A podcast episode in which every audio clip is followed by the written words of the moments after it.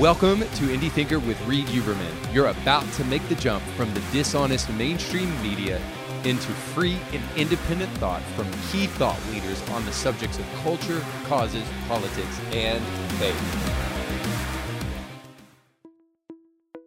Hey, welcome to Indie Thinker. Thank you so much for joining us. So, uh, today I've got something a little bit different for you guys. I recently did an interview with a guy named Jacob Fay. He's a young man. He's got a brand new po- podcast called Truth of the Matter.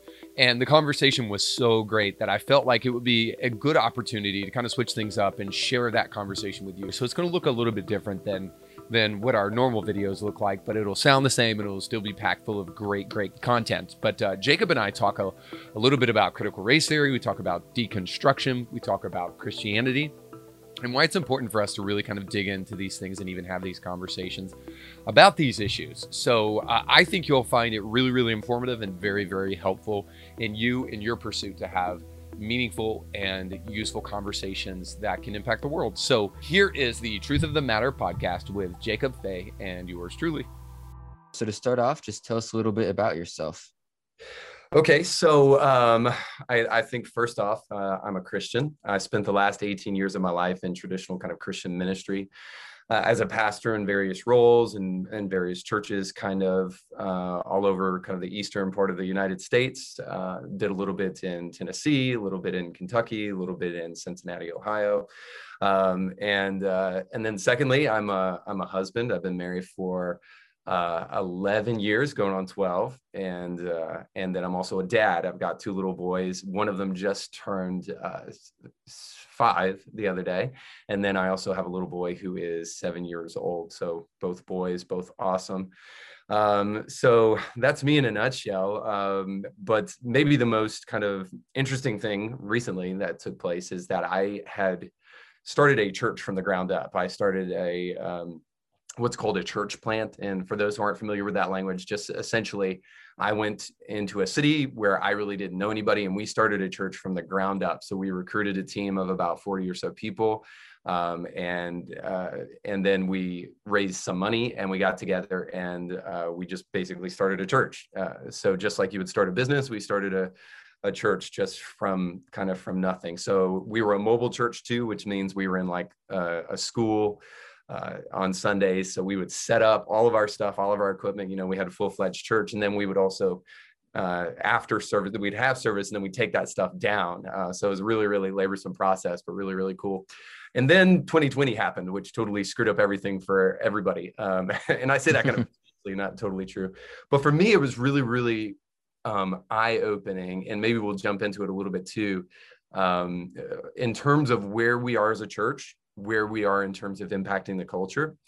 And as I started to do that, I think the gifting that God had given me to be a teacher just kind of started to get stirred up. And I realized the conversations that we're having right now have, at least I wasn't aware of them before, or perhaps have changed in such a way that I feel like the church has a responsibility, Christians have a responsibility to let the embers of Christian virtue that have burned throughout the ages um, really be prominent now. And I see so many pastors giving into more or less the woke talking points or just even distancing themselves from actually engaging in the thoughtful conversation that we need to be having right now uh, beyond just giving in to what the culture says. So needless to say i got really kind of convicted with my role as a pastor teacher christian and impacting society uh, and really the voice of christianity being heard beyond the four walls of the church. And i just really felt like uh, I wanted to add my voice to that mix because I wasn't really hearing voices that represented what I thought and felt out in the public marketplace of ideas.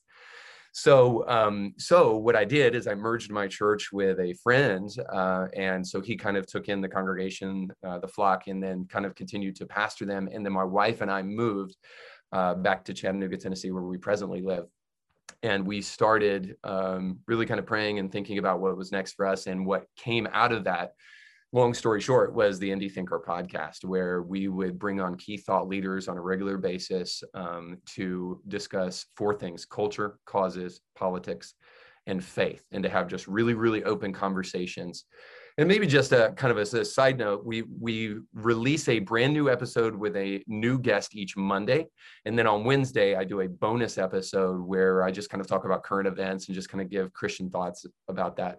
But ultimately, the idea behind it is this: is that I believe we need a robust Christian worldview that allows for the uh, truth of Christ and the gospel and the Bible to be proliferated throughout every area of our life, not just in the quote unquote religious areas of our life, but when it comes to like political discussions, where does the Christian align in this area and, and what should the Christian think? Is there a Christian standpoint?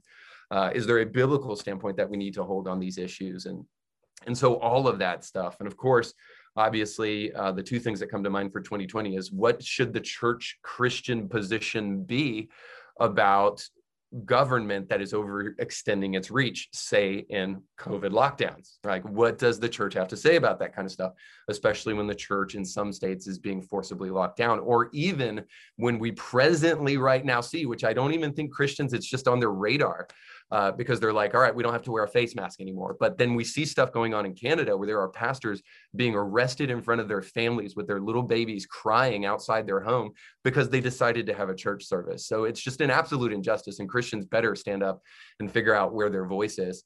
Um, and then maybe to even uh, the George Floyd incident and kind of like the racial conversation that's happening in America. What is the Christian like perspective is there a christian perspective about these things? And what should we say about those things? And so that's kind of what indie thinker does. Um, i view it as a pulpit just like the pulpit i had before but maybe just kind of a different kind of pulpit.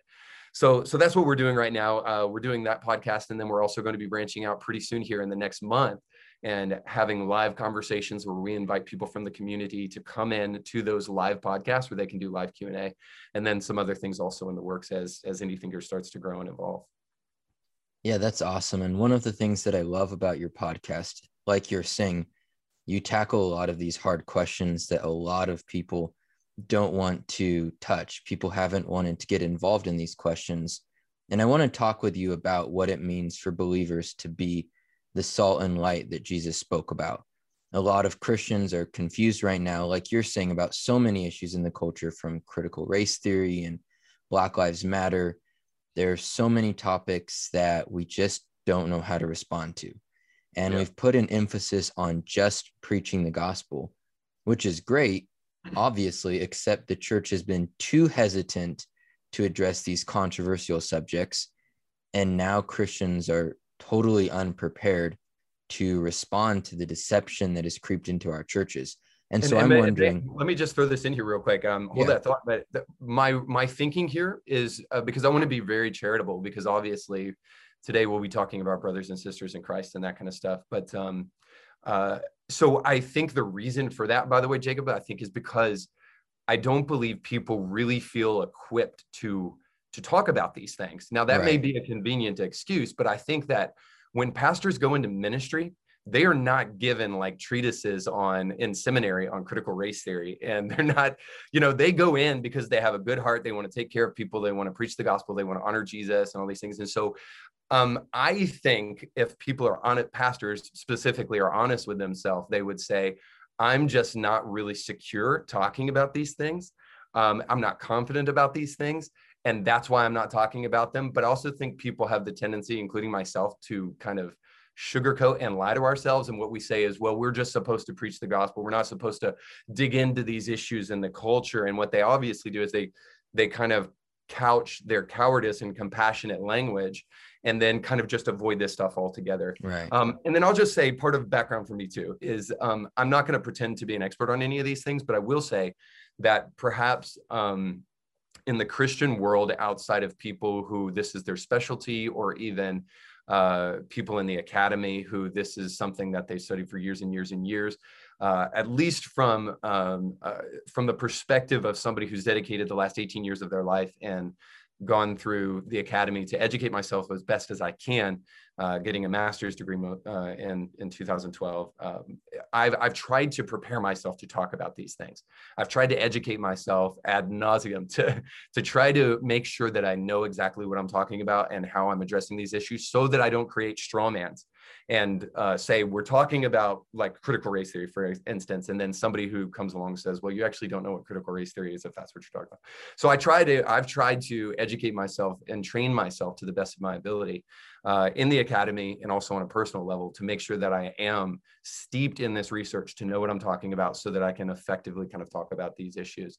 So needless to say i think pastors just avoid it. Um, i don't think they should but i also understand why they do. Uh, they, they just want to they want to pastor people and love people.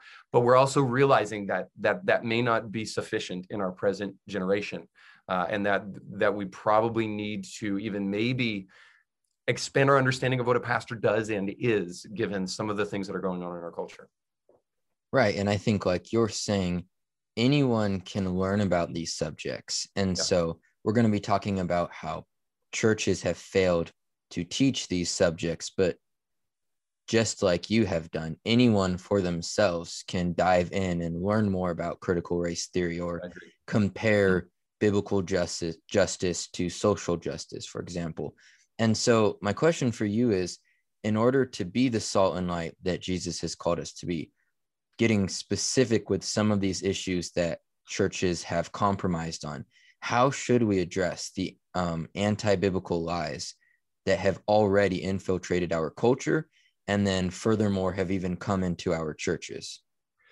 Yeah, so I guess it depends on um, the lies we're talking about because we have to be able to nuance. So, um, so I'll try to answer that more broadly, and then if you have any specific questions about like what specific lies we're talking about, um, I'll I'd, I'd, be happy to kind of dig into those specifically. So on a broad, uh, broadly, kind of maybe just on a philosophical level, why do we need to be having conversations that don't typically take place in church? Well, I, I, if I if I can be honest, I would say I think it's because the conversations that we typically have in church um, have evolved from a way of doing church and not necessarily from scripture. Um, so I would say that the scripture covers a lot of ground that um, that should push us towards having really, really important conversations. So let me just give you an example. We say, uh, the pulpit is not a place for talking about politics. Uh, newsflash: Satan loses, so you don't need to. You don't need the news. You need a Bible. Okay, so um, while there even maybe even like an appealing, and I'll be honest with you, it's certainly appealing to me to kind of say those platitudinal type Christian things um, because I would rather stick my head in the sand and not worry about what's going on in my world. I do think that that is a recipe for absolute disaster. I believe it's the kind of recipe for disaster that we saw in the time of Dietrich Bonhoeffer, uh, where you have pastors who slowly but surely agree, yes, Nazi Germany, okay, so we're gonna um, we're gonna separate Jews from the regular public because uh, we're trying to uh, you know do a service to them or maybe they're living in poverty and so we're going to help them and we're going to create ghettos for them all to live in. And then you have pastors slowly but surely incrementally and then uh, uh, uh jumping on board with the state and becoming the german church and sitting idly by while Hitler throws Jews in concentration camps. And that didn't happen overnight. So we look at history just kind of in this glossed over fashion and we think to ourselves, uh, well, if I was in Nazi Germany today, I would resist Hitler because I'm a super awesome person. Uh, and the reality is, is that those lies were wrapped up in pretty bows, just like many of the lies that we're seeing today. And, uh, and people fell for those things through a, through just a process of attrition. And so the point is, is that I believe we we have to have people like Dietrich Bonhoeffer. We have to have people like Martin Luther. And for the audience who may not be familiar with those guys, Dietrich Bonhoeffer was a pastor, and he decided that it was his righteous obligation to pioneer um, and to work alongside people who were actively trying to assassinate Hitler because he felt like that it was the only right and Christian thing to do with a man that was this evil and was hurting this many people that we shouldn't idly sit by and we shouldn't idly just stand behind our pulpits as a security blanket but that we actually have an obligation to get our hands dirty in the culture war. Now i know uh, culture war is like a semantically loaded term right now but suffice to say christians throughout ages and generations have all obligated themselves to care about what's happening in the city um, even it says this, I believe it's in Jeremiah, where it says, "What ha- uh, if the city prospers, you prosper." Um, so there's a sense in which we have an obligation to care about what's going on in the world and care about the definitions of truth that our world is operating in and then to do something about those things so um, so just generally speaking i would say the bible calls us to be active in lifting our voice speaking the truth of the gospel yes but the truth of christ and the truth just reality um, in, in into the different spheres of influence that that we inhabit. And certainly whenever we see things that are injustices and things that are a threat we we have an obligation to stand up against those things. And the last thing i would say about that is this is that we'd say there might be even some who are still unconvinced.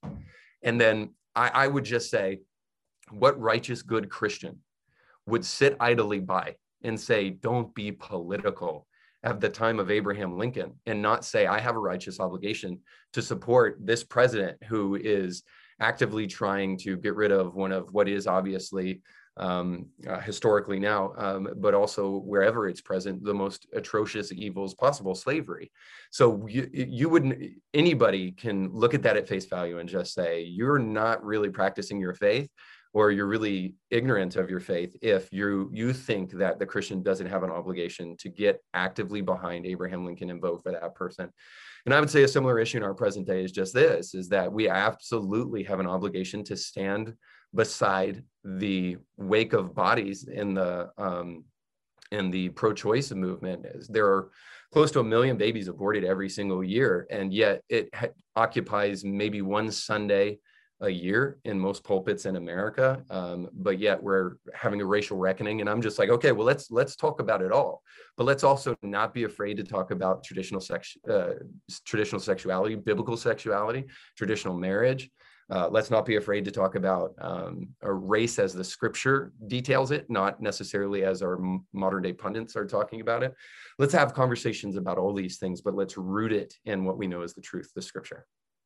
Yeah, that's so good. And I want to talk a little bit about deconstruction. This is something you shared with me, and I hadn't necessarily known too much about it. And unfortunately, there are a lot of evangelical evangelicals who are questioning the fundamentals of Christianity and then ultimately falling away from their faith. And a problem with this is it seems to be high profile people and so the news picks up on these stories and they use it as proof almost of how Christianity isn't truly a valid religion, or I don't know exactly the point they're making, but they love to pick up on these stories. And so we might need to define evangelical deconstruction for those who don't know exactly what it means. But in your opinion, why is it happening? Because it seems like it is connected to some of these other issues of churches, just in general, not equipping people to live a Christian life as you and I would define it. So, why is this happening? And what can we do to prevent it from further happening in our churches?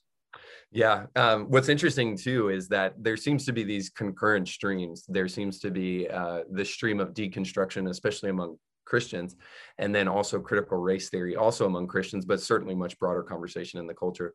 And there's a reason for that. Um, but so perhaps I, I, think it helps to go back a little bit one step and then just talk about the history of deconstruction. So when you think about deconstruction, you think about a guy named Jacques Derrida, and Derrida was um, a decon like the deconstructionist, right? So he was a deconstructionist because he believed that systems of power um, were were responsible for creating um, not only evil things but also creating the reality in which we understand it. And and so the only way to be able to overthrow uh, something if it's evil or something if it's um, uh, should be uh, just deconstructed just to use their term uh, the only way to do that is uh, to pull down those systems of power um, to make things as egalitarian and as equal as as possible. So, uh, so for instance, um, you you uh, you might have heard like the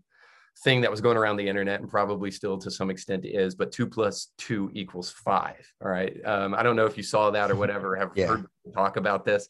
Um, but so the idea behind that, like most people, most general, general people, especially in the church, when they see that two plus two equals five, like, what are we talking about here? This is ridiculous. But, but we need to take these, the only way that you can dismiss that stuff so quickly is if you don't understand it. So what somebody like Derrida would, would, would say is that uh, logic, reason, and deduction are all built upon a patriarchy of sorts or a system of power. So maybe in this case, you would say white Western power, neo colonial, imperialistic, um, uh, and maybe not neo-colonial, but the colonialistic, imperialistic power created this understanding through French Enlightenment ideas of what reason, logic, and deduction is. And all of those things, more recently, you would hear people say these are the master's tools. The way that we enslave ourselves is by obeying these things that were created by white imperialists. Um, so these things need to be overthrown. And so what we end up doing is this kind of baby out with the bathwater thing. We throw out logic, logic, reason, deduction. And so now math is no longer even like a thing. Like math is totally subjective. There is no objective truth because uh, because the reason that we have an understanding of math is through logic, reason, and deduction. And of course, those things are all built upon patriarchy, built upon uh, systemic power that is uh, in- inevitably going to be oppressive and all those kind of things. And those things need to be, in Derrida's mind, deconstructed and destroyed and, and gotten rid of, and new things built in their place. Um, so it comes from uh, a general idea of uh, systems of power and the idea that those things need to be destroyed now you can enter in critical race theory here and start to hear kind of some of the the elements of that. But the whole point of of that is this is that there may even I, I, think it's face value that there's problems with certain systems of power and there are certain systems that have flaws. I think anybody with a brain would be willing to concede to that. Um, uh, but the problem becomes where every system of power now is somehow evil or somehow needs to be destroyed so this is where we come and then full circle back to our present time. Um, so of course, uh, white male Christians are imbibing a uh, system of power in America uh, that some might even consider oppressive, like white Christian males. Okay, so you you you have power, and that power needs to be distributed out among equally among the people. Okay, so I think that's really really arguable because I think for far too long we've um, inhabited a place of of me of a lack of cultural power. But needless to say, uh, so we have Christians nowadays who uh, are buying into some of the things that they're hearing and therefore thinking to themselves, well, I must deconstruct my faith. Um, I must destroy this system of power that my faith is built upon and uh, destroy this white, Western, imperialistic view of the world. And I have to totally reconsider my faith from a different perspective. Um, so there's two things I would say about that, Jacob. Uh, and, and I'd love to hear your thoughts about this. First, I think there's good deconstruction. I think there's bad deconstruction. I think deconstruction for the sake of critical analysis is really, really healthy. I think you should be willing to sit back and ask yourself the question why does evil exist in a world where God exists? Why does God allow the child uh, to be born with cancer, bone, let's say bone cancer, like one of the most painful cancers you can possibly have? Why, in a world where there's a good God who is all loving, why would he allow that kind of stuff to exist? To ask those questions and not to be afraid of asking those questions. However, I have to say that I think the vast majority of people who are deconstructing in our present age are not deconstructing for the sake of trying to uh, perform critical analysis. I think they're deconstructing for the sake of deconstructing. Why? Because I think it's really in vogue. I mean, you think about somebody like Kevin Max, and I don't even know if you know who Kevin Max is because yeah. you're relatively young, but Kevin Max is, was one of the guys of DC Talk, one of the guys behind Jesus uh, Freak, the album, you know, uh, one of the most transcendent Christian albums, I think, kind of inarguably, even if you don't like the music now, which I would understand, because I didn't like it back in the day when I was a kid. I wasn't a Christian when it first came out, but uh, but certainly it was a groundbreaking breaking album for Christians. And now you have Kevin Max coming out and saying, I'm kind of the original OG of deconstruction. You guys are just kind of following in my footsteps. So here's the reality is a lot of people think that this is a way, and perhaps they're right, that this is a way to draw attention to yourself. And I and I don't mean to be uncharitable there, but I really do honestly think that in an age of social media where everybody is frantic to try to prove that they matter, rather than just understanding that they matter because they've got intrinsic value outside of what anybody says on social media, um, because you've been created in the image of God. Come on. Um, I, everybody's frantically searching for meaning. And, and if you don't get enough likes on your post, all we can only assume that what you're saying doesn't matter that you're not liked, right? I mean, this is kind of the social construction side of social media and how it's engineering us to think. but um, but please and please shut me off if, if I'm rambling on too much. But but the point is is that I think the second style of deconstruction is a plea for attention. It's a plea for likes, and it's inevitably working. I mean, you've got Abraham Piper. You familiar with Abraham Piper? Not exactly. The name okay. sounds familiar, but I'm not sure of his story. Okay, so what about John Piper? Yeah, John Piper. I recognize that name. Okay, so Abraham Piper is John's son. Um, okay. And, and, Abraham Piper is, I guess, at this point, you could call him a high-profile atheist. Uh, so he goes on and he kind of slanders Christians and mocks Christianity and all sorts of stuff, and and asks what some people who don't study a whole lot, I guess, would consider thought-provoking questions. Um, and so he goes on there, and that, and so he's kind of like your stereotypical deconstructionist, and and it seems more a plea for attention because he's getting like a million likes on these videos because it's inevitable that you're going to find people who love to destroy out there. So, um, so I, I guess I would put it this way: deconstruction for deconstruction's sake is not is is not virtuous um, and i don't even think it's valuable i think the deconstruction for the sake of pulling apart your faith to see if you're actually standing on reasonable faith and not just a faith of your fathers or your your mother or your grandmother but you have your own faith. It's well thought out. It's based upon facts. It was a faith that was given to you by god so that no man can take it away with an argument. That kind of faith is valuable but i would also go one step further. And and i think this is important for people to know. So the only reason i want to belabor the point is that deconstruction is valuable but it's not virtuous. And what i mean by that is is that deconstruction can be valuable if done the right way, valuable if done the right way, but it is only virtuous when you start building. So this is one thing I really, really want people to know. So I'm not, I'm not going to be somebody that's hating on the deconstructionists, right? Like, okay, deconstruct.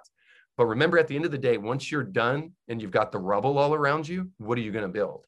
And and that's the question that I would just ask all of us: is that is that before you take down the fence, and I believe this is G.K. Chesterton, before you take down the fence, ask why it's there in the first place the fence may be there for a very good reason.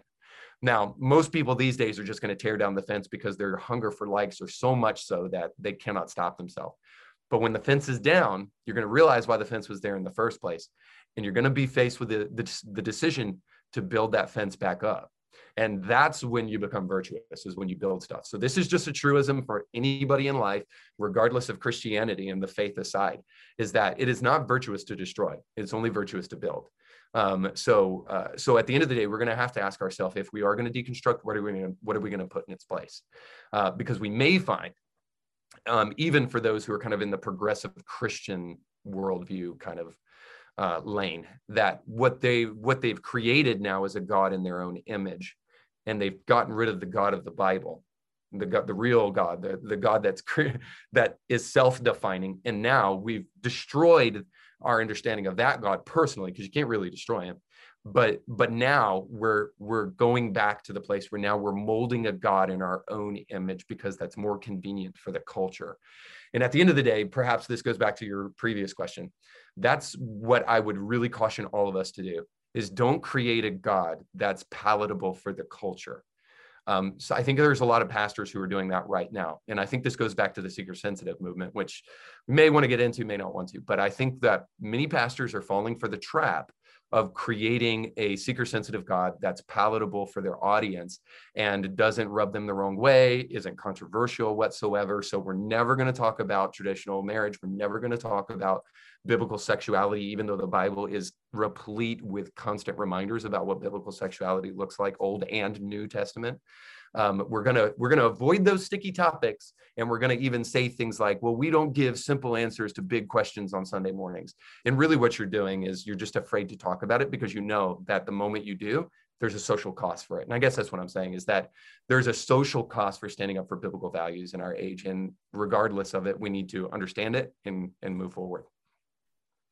Right. And I love what you're saying about how there isn't necessarily anything wrong with asking these questions. And in fact, that's actually a good thing because, yeah. especially for people that grow up in the church, I think sometimes you just accept what your parents accepted, what their grandparents accepted. You know, it's just, you don't ever get it for yourself. You don't right. have this faith for yourself. It's just something you've grown up with. And so you accept it.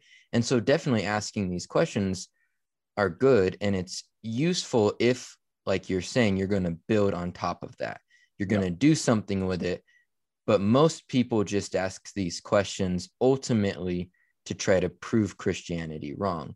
Yeah. And it's it's for the wrong reasons, but I also love what you're saying because for the longest time in America, our churches have put such a heavy emphasis on being popular. That's yeah. what you're talking about, being popular and yeah, supposedly yeah, supposedly they do it for the right reasons. They want to grow their churches, expand their platforms, tell more people about Jesus, right? And all of that's fine. We would totally support all of that. Absolutely. The problem is, especially over the last year, there has been a massive push for churches to just accept popular ideas, the popular messages of the culture, you know, even if they have to compromise on truth in order to do so. And that's where you have a problem because now embracing Marxist ideas, that's popular. Affirming or affirming the LGBTQ lifestyle, that's popular accepting social justice, you know, all of these things are now popular in the culture. And so, especially over the last year, churches have been put in a place where they have to choose between compromising on the truth or losing their popularity. And unfortunately, the decisions of many churches seems to suggest that they have put a greater value on being culturally accepted than on obediently following Christ. So, give us your thoughts on why this is happening. Why are so many churches so flippantly embracing the popular anti biblical ideas of the world? But then also, how do we get back to a faith that just impacts every area of your life? Yeah. Because, and for so many churches, they just focus on a faith that only impacts your church life, not every area of your life. And then that's why I think it has become easier for us to embrace these anti biblical ideas that are related to politics because we just don't address those issues in the church. So, give us your thoughts on why this is happening.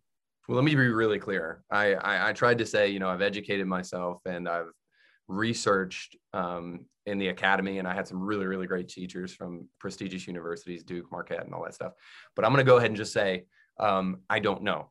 Uh, but I do have some theories. Uh, so I don't have the definitive answer. So I don't want to try to come off as um, as someone who who does. Uh, and I don't really know that it, we do know, but I do think we need to ask the question. So I think it's important to discuss these things. And this is where I find sometimes that Christians just kind of like stop at the door and just like um, because we may not know the answer, we're afraid of asking the question. So I, I think the the question's good. So the first thing, um, in terms of like uh, why the church is responding um, to the culture and maybe this i'm not paraphrasing your question real well but why why we're seeing the church respond some of the way that they are to some of what's happening in the culture okay um i, I again i don't know but i have a theory that what the um seeker sensitive movement has done and for those who are not familiar with that i'm going to probably botch it but i'll give a working definition the seeker sensitive movement is kind of the idea that the church has a obligation towards evangelism. Everybody agrees. The church has an obligation to adjust its language in such a way that those who are listening and are not steeped in religious tradition would be able to understand it. So in a lot of ways the seeker sensitive movement like you said is very good is it acknowledges some things that Christians probably weren't willing to acknowledge in in the past in a way that has really taken the church to um, to great heights. I mean, you think to yourself like Steven Furtick probably has something like 3 million followers on Instagram or something like that. And this is a pastor for crying out loud. Uh, and then you go to people like uh, uh, Rich Wilkerson down in Miami and stuff. He's probably got like a million followers. Chad Veach has Chris Pratt come into his church.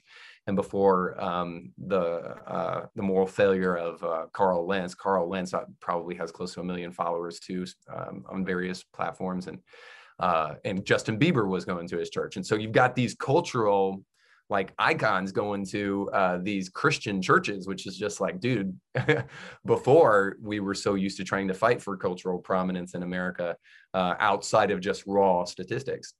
So, needless to say, um, what has created a lot of that is the seeker sensitive movement that has tried to become, and the buzzword is relevant, tried to become more relevant to the world. Um, and I'll try to make this as quick as possible. But but the the only issue is is that on the front side of seeker sensitive movements, we have kind of a uh, rise in pop culture Christianity, which has created celebrity pastors like these guys with celebrities going to their church. Um, on the back end of seeker sensitive um, culture is that I believe that it's become so relevant that it's lost its edge, uh, Christianity and the gospel and the truth of God's word. Right. Um, and we've tried, we've in a lot of ways, I, I think people are going to disagree with this, but I would humbly disagree with them for disagreeing uh, with me. Uh, I, I think in a lot of ways, they have given up um, some aspects of historical Christian Orthodox tradition and, and truth for the sake of becoming relevant to the to the culture and trying to be uh, appealing to the to the world. Um, and my proof text for that is look at 2020, when we needed pastors to stand up boldly against Black Lives Matter and their uh, Marxist agenda. Uh, and this is not read here. This is just so undeniable. It's not even worth defending. They are a Marxist organization that really doesn't care about Black lives, um, and and that's positioned in the fact that they have made their big you know, uh, contribution to society defunding the police. Well, that's going really well for places like New York City, uh, for other big cities like Los Angeles. Um, uh, no, sky, murder is skyrocketing at a uh, like about 300% or something like that in in New York City. I don't remember the latest statistics, but needless to say, um, so when we needed pastors to stand up, nuance these ideas, nuance critical race theory, instead we just had pastors who said, "Yes, we need a racial reckoning." yes, the church is the most segregated uh, uh, institution on a Sunday morning in the world. It's like, come, uh, come on, guys. All right. For sure. All right. There, there are some churches that are predominantly white. There are some churches that are predominantly black. Um, I, I that, those are decisions that people are making, and I mean, you'd have to like look a long, far way off to just make that kind of a holdover from Jim Crow era civil rights and that kind of stuff. I think this is just simply a natural thing that people um, who uh, uh, who are alike usually tend to flock together. Now, I don't like it, but but also let's also kind of give a caveat here. That, that's not gen- that's not also totally 100% true. Um, there are tons of churches that are really heavily fully integrated and have a really strong mix of black, white, Hispanic, and all these other things. Um, so I, I, I just think that what we saw in 2020 is the proof that what was happening in the the the double-sided axe of the uh, uh, or sword of the seeker sensitive movement is that it was starting to become such a cultural phenomenon that it started to lose some of its biblical imperatives and some of its biblical truth in the process of becoming very appealing to people. And then you can see that with these pop culture pastors and their answers to biblical questions. They refuse to answer them. They just refuse to on at face value because they will not do anything that will injure their attendance because growth became more important than truth in some of these circles. And again, uh, hopefully I've defended that well. I, know there are people that are going to still disagree with that. Um, but but I think that's what we're seeing is we're seeing now that we need pastors who can stand up against these ideas with better ideas. And because they've become so steeped in the culture, all they can present to us is what the culture already has to offer. Right. I think you did great because I'm totally okay with having big churches as long as you can have truth because truth is what changes people. Without yeah. the truth, you can have a massive church, but it is just a feeling. People go there to get a feeling, but they don't necessarily change because pastors aren't confronting these issues because they don't want to lose anybody. And I think that's probably not all huge churches, not all mega churches, but a lot of them. That's the problem with people not necessarily changing because the pastors don't want to say anything controversial, don't want to say anything that could get them in trouble because they just want the attention. And again, maybe they're doing it for the right reasons. Many of them are because they want to expand their platforms. But at the end of the day, you can have a huge platform, but you need to have truth in order to change people. I, I think a simple question is what's inv- eh, really needed is fine, big church, whatever, who cares? Um, make your church. I said this the other day in a bonus episode that your church needs to be as big as it can be and still be healthy because it's really clear to me, I think, that uh, what was happening with Hillsong and that stuff, and I don't want to dig into that, but what was happening at Hillsong was the effects of a, of a church culture that was not healthy. Um, so yeah, get your church as big as you want it to be, but only if you can continue to make it healthy. Um, so I, I, just think that like it can never be at the expense of what is right. Now, most pastors are never going to agree with the premise that we just laid out. Like, well, we are growing and we are speaking the truth. But but I but here's the real question: is this is the question that we need to ask ourselves as pastors?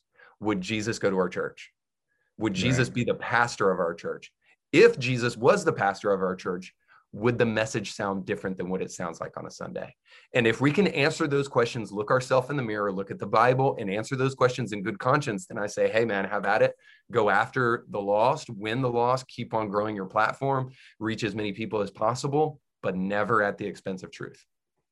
Exactly. And I think what Jesus focuses on and would focus on is the hard truths. A lot of churches, it's the easy truths that make people feel good, you know, God loves you, all of those things that we hear Sunday after Sunday that encourage people, but don't change their lives necessarily. And so I think we need to focus on the hard truths and not for the sake of being controversial, but for the sake of really equipping Christians to address these issues. Because I think that's why people are leaving the church, is because they don't feel like their faith prepares them to live a true Christian life. They're just totally unprepared. And I think that's why we have this deconstruction of people that want to tear down Christianity, walk away from their faith. It's because we aren't preparing people to address these issues because the world is going to throw these questions at us. That's inevitable. And so we have to be prepared. And so just one last in closing, um, one final question. I obviously I'm a big advocate for the idea of individuals taking responsibility for their own lives. I think that's super important. And we've been talking about a lot of problems with the church as a whole. But at the end of the day, if we are not prepared to proclaim biblical truths, if we fall away from the faith, we can really only blame ourselves for that. So, what advice would you give to those who want to know biblical truth for themselves, that want to dive in and be prepared to address these hard questions and respond to these issues. So, what advice would you give them? And also, what tools would you recommend that they use? Yeah, that's a great question, man. Thank you for asking. Because I think, I think if anything, you know, Christians need to be having conversations like that, like what you just said is like, what are you listening to? Uh, what's it teaching you? How are you growing in your faith? Um, and how are you growing in your ability to reach the world? Uh, and what tools are you doing to do that? Like, I can't remember the last time I asked a friend that question, uh, but we should be having these conversations with each other. So I think it's a great question. Um, so I, I would say you can't know everything, but you also can't let ignorance continually be an excuse. So pinpoint the things that are important to you that you feel like God has called you to address. Um, maybe that's the pro life issue and you really want to get behind that. Uh, recently, I've been really doing some soul searching myself and realizing I'm a theoretical pro lifer, but I'm not a real pro lifer because I've voted. But that's about the extent to where my pro-life stuff has has uh, gone. You know, uh, my activism as far as that, and that's not a dirty word, by the way. Activism is a good thing if you're just if you're getting behind the right causes. Um, so uh, so just figure out what causes you want to get behind. I would say the pro-life one is an important one. So we're starting to petition uh, uh, and this is part of partly my church too. I go to calvary chapel and they're uh, starting to peti- petition government officials um, about planned parenthood. They're starting to do uh, walks for life. They've raised uh, over $100000 for their local pregnancy resource center um, and and just so I guess i'm just saying find out what thing makes you tick, the thing that you can get passionate behind and really pioneer that thing. And then I would say, because you're a Christian, you have to go one step further. You also have to get, you also have to become informed about the things that beyond your own personal desire and your own personal preference, you have to, you have a personal responsibility to become informed about the things that are taking place in our society. You may not want to talk about cultural Marxism, but I think you have an obligation to at least understand what it is. I believe you have an obligation to understand what critical race theory is. And because there's a lot of Christians right now who are going to step behind critical race theory and say, well, this is just an analytical tool. Or if you don't like critical race theory, you just don't understand what it is. Or um, even, you know, critical race theory is a good thing that God wants us to use because it can help us really have conversations about race that we were never having before. And I would argue with every single one of those things that I'm a Christian. I've studied critical race theory. I know what it is, and I think you should you should fight against it. Um, and we, of course, we don't have time to justify that claim. But the point is, is don't take my word for it. You go figure out what it is. You go dig dig as much as you possibly can and become informed. And the reality is, is that like most people like dig into Wikipedia articles and then they become expert atheists. It's like, come on, man.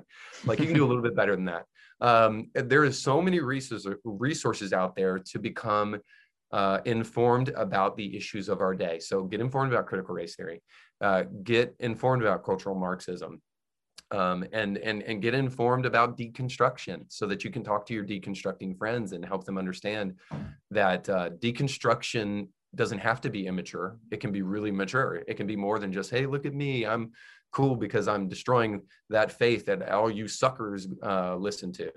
Um, and I, I, think for myself, and you don't. Um, no, it doesn't. It doesn't have to be like that. Your friends are doing it, so let's figure out what can we understand about deconstruction. Um, and this doesn't even have to be robust. So a couple of tools, uh, I would say, especially in line with some of the Marxist kind of critical race theory stuff. Um, uh, but then just to kind of Christian, just general stuff. So the Christian general uh, conversation piece, two podcasts that I think are really, really good. I don't really listen to the Alisa Childers podcast very much, um, but I like her and I like the guests that she has on. Really, really solid stuff. And she's kind of addressing some of the progressive wing of Christianity and really talking about why that stuff needs to be understood. Uh, I listen a little bit more frequently to John Cooper with Cooper stuff, and I don't know if you know who John Cooper is, but he's the front man for Skillet. Yeah, um, yeah. and so he um, he's got a great podcast. Uh, he goes over deconstruction ideas a lot.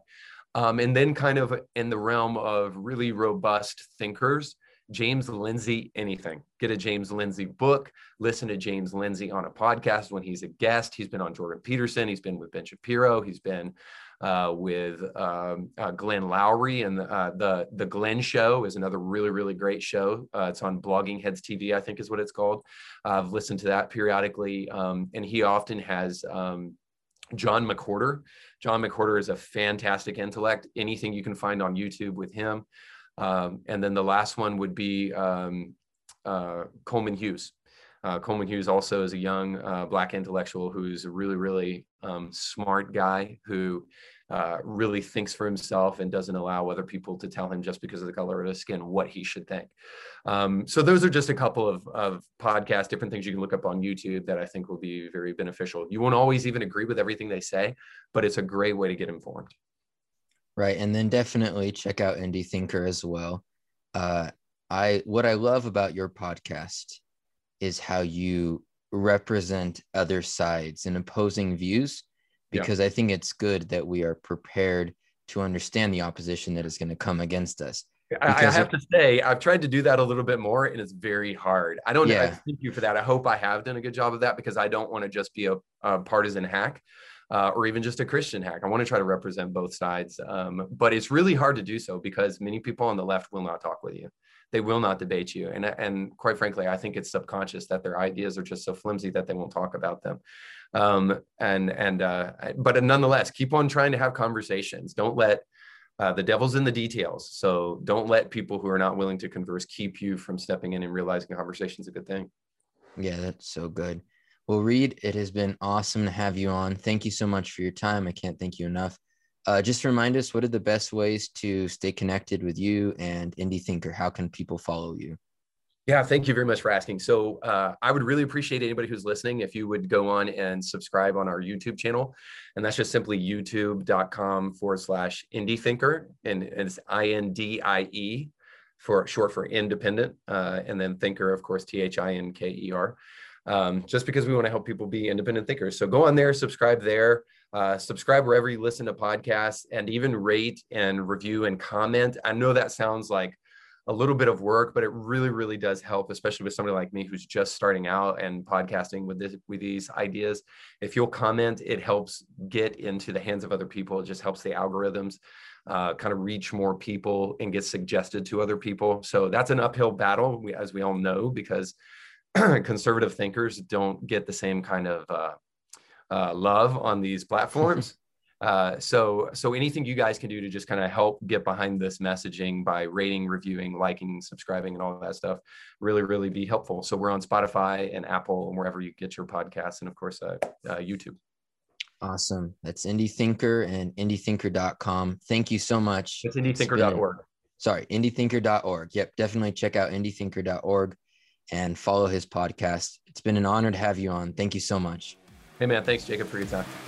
You can catch brand new episodes of Indie Thinker with Reed Huberman every Monday and weekly bonus episodes to keep you thinking throughout the week. But you have to subscribe and click the bell to be notified when new episodes drop.